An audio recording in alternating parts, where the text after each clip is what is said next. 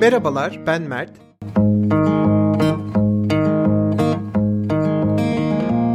Çevre için Podcast serisinin 5. bölümüyle sizlerle birlikteyiz.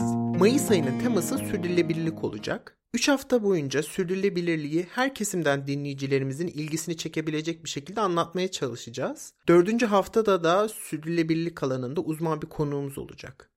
Bu bölümde sürdürülebilirlik nedir? Sürdürülebilirlik kavramı nasıl ortaya çıkmıştır? Günümüzde sürdürülebilirlik için atılan önemli adımlar nelerdir?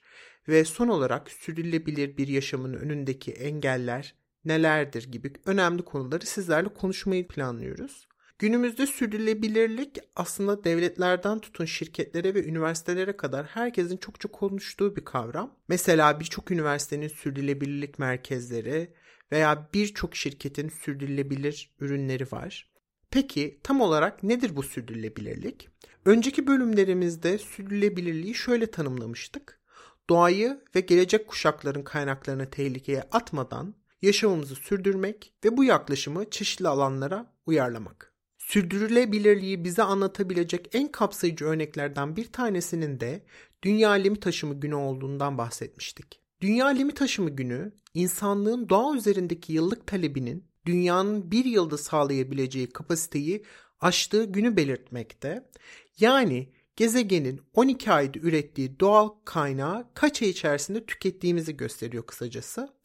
1970 yılından beri limit aşımı hesaplanması yapılıyor ve her yıl bir öncekinden daha fazla kaynak tükettiğimizi görüyoruz. 2019 yılında 12 aylık kaynakları Temmuz ayında yani sadece ve sadece 7 ay içinde tükettik. Yani her sene gelecek nesillerin kaynaklarını tüketerek onları çok daha zor durumda bırakıyoruz. 2020 yılında Covid-19 pandemisi ile aşım günü 22 Ağustos'a kadar ilerleyebildi. Bu değer en son 2005 yılında gözlemlenmişti. Pandeminin zorlamasıyla da olsa azalan kaynak tüketimi bize çok da önemli bir şeyi aslında gösterdi. Gerekli siyasi ve sosyal önlemleri alabilirsek iklim krizinde aslında geri dönülmeyecek bir noktada değiliz. Az önce verdiğimiz kısa tanıma ve Dünya Limit Aşım Günü örneğine baktığımızda sürdürülebilirliğin merkezinde gelecek kaygısı olduğunu görüyoruz.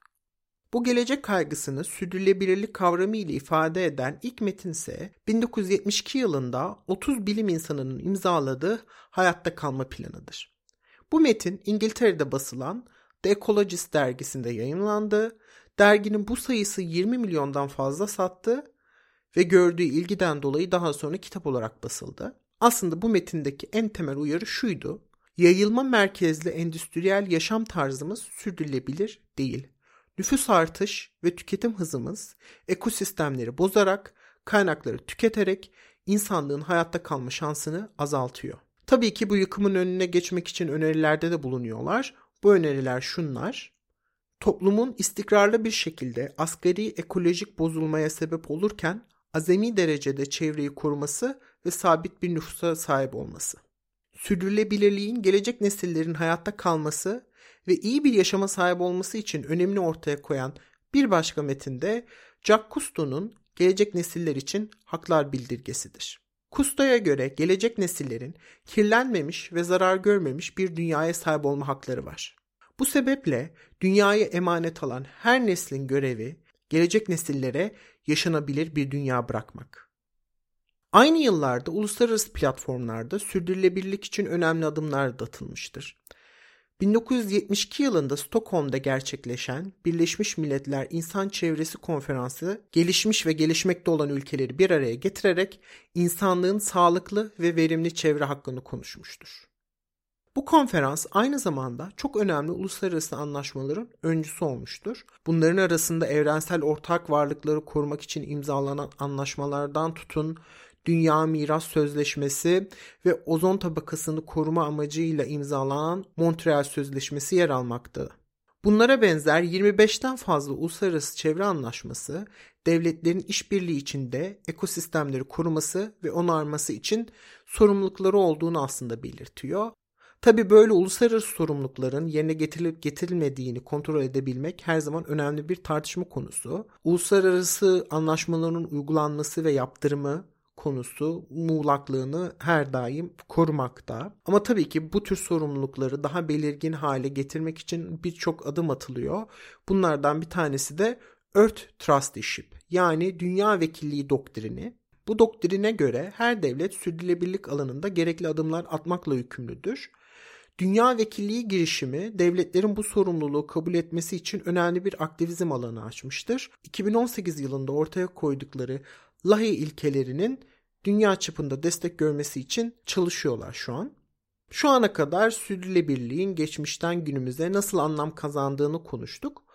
Günümüzde sürdürülebilirliğe dair en kapsamlı uluslararası işbirliği olan Birleşmiş Milletler Sürdürülebilir Kalkınma Planı'nı detaylıca konuşmadan önce sürdürülebilirliğin önündeki engelleri anlamak güzel olur diye düşünüyoruz. Böylece sürdürülebilir kalkınma planının neden fazlasıyla kapsayıcı ve kapsamlı olduğunu çok daha iyi anlayabiliriz. Sürdürülebilirliği hayata geçirmede tabii ki birçok zorluk var ama biz özellikle dört tanesinden bahsetmek istiyoruz sizlere.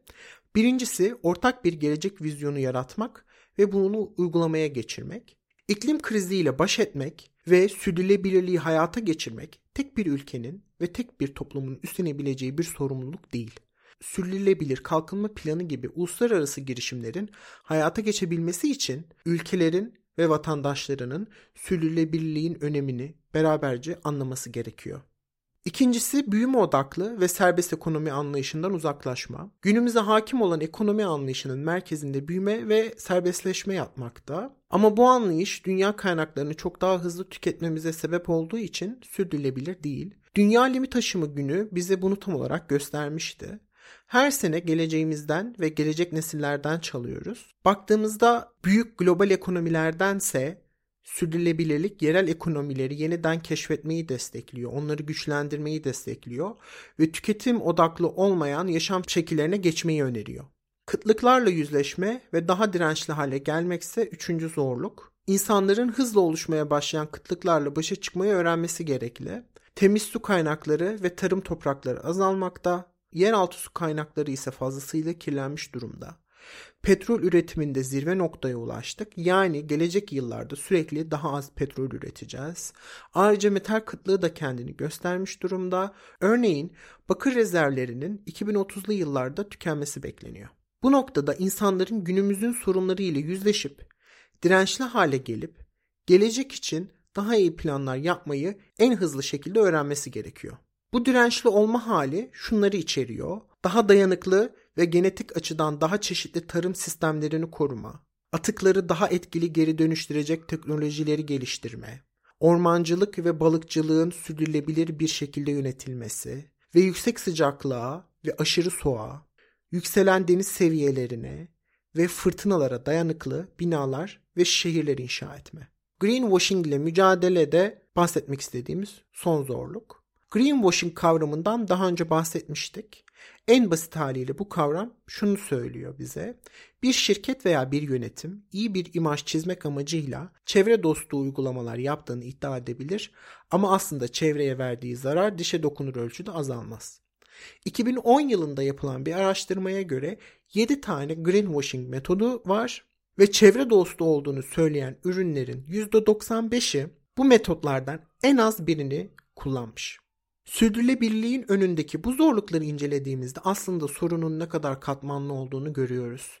Sürdürülebilirlik bir yandan sosyal duyarlılık geliştirmek, bir yandan da ekonomik yeniden yapılandırma gerektiriyor. Aynı zamanda teknolojik açıdan kendimizi geliştirip daha dirençli olmak da sürdürülebilirliğin içerisinde. Son olarak ele alacağımız Birleşmiş Milletler Sürdürülebilir Kalkınma Hedefleri de aslında tam olarak bu katmanlılığı yansıtmakta. 2000 yılında Birleşmiş Milletler üye devletleri oy birliği ile milenyum bildirisini kabul etmişlerdi ve 2015 yılına kadar aşırı yoksulluğu ortadan kaldırmak için 8 tane milenyum kalkınma hedefi belirlemişti. 2015 yılına gelindiğinde artık yeni kalkınma hedeflerinin belirlenmesi gerekiyordu ve bunun için çalışmalar başladı ve Eylül 2015 tarihinde hedefler belirlenmiş oldu. Bu hedefleri tek tek saydığımızda sürdürülebilirliğin sadece birkaç önlemle değil ancak ve ancak bütüncül bir yaklaşımla hayata geçebileceğini görmüş oluyoruz. Şimdi sizlere bu hedefleri saymak istiyorum. Yoksulluğa son, açlığa son, sağlık ve kaliteli yaşam, nitelikli eğitim, toplumsal cinsiyet eşitliği, temiz su ve sanitasyon, erişebilir ve temiz enerji, insana yakışır iş ve ekonomik büyüme, sanayi, yenilikçilik ve altyapı, eşitsizliklerin azalması, sürdürülebilir şehirler ve topluluklar, sorumlu üretim ve tüketim, iklim eylemi, sudaki yaşam, karasal yaşam, barış, adalet ve güçlü kurumlar ve son olarak amaçlar için ortaklık. Bu hedeflere 2030 yılında ulaşılması amaçlanıyor. Tabii yine sorumluluk ve hesap verilebilirlik sorunları bu alanda da kendini gösteriyor. Devletlerin bu hedefleri benimsemesi ve hayata geçirmesi gerekli. Devletlerin de greenwashing yapabileceğini unutmamak lazım. Yani sürdürülebilirliği benimsediklerini söyleyip aslında tam tersi icraatlarda bulunuyor olabilirler. Bunları göz önünde bulundurarak Birleşmiş Milletler Sürdürülebilir Kalkınma Hedefleri Başkanlığını kurmuş. Bu başkanlığın amacı hedeflere ulaşılması için destek ve kapasite geliştirme faaliyetleri sağlamak ve aynı zamanda bu hedeflerin uygulanıp uygulanmadığını takip edip raporlamak. Bu bölümde elimizden geldiğince sizlere sürdürülebilirliği anlatmaya çalıştık. Bir sonraki haftada da tüketime odaklanarak sürdürülebilirlikten daha fazla bahsetmek istiyoruz. Bizi dinlediğiniz için çok teşekkür ederiz. İyi günler.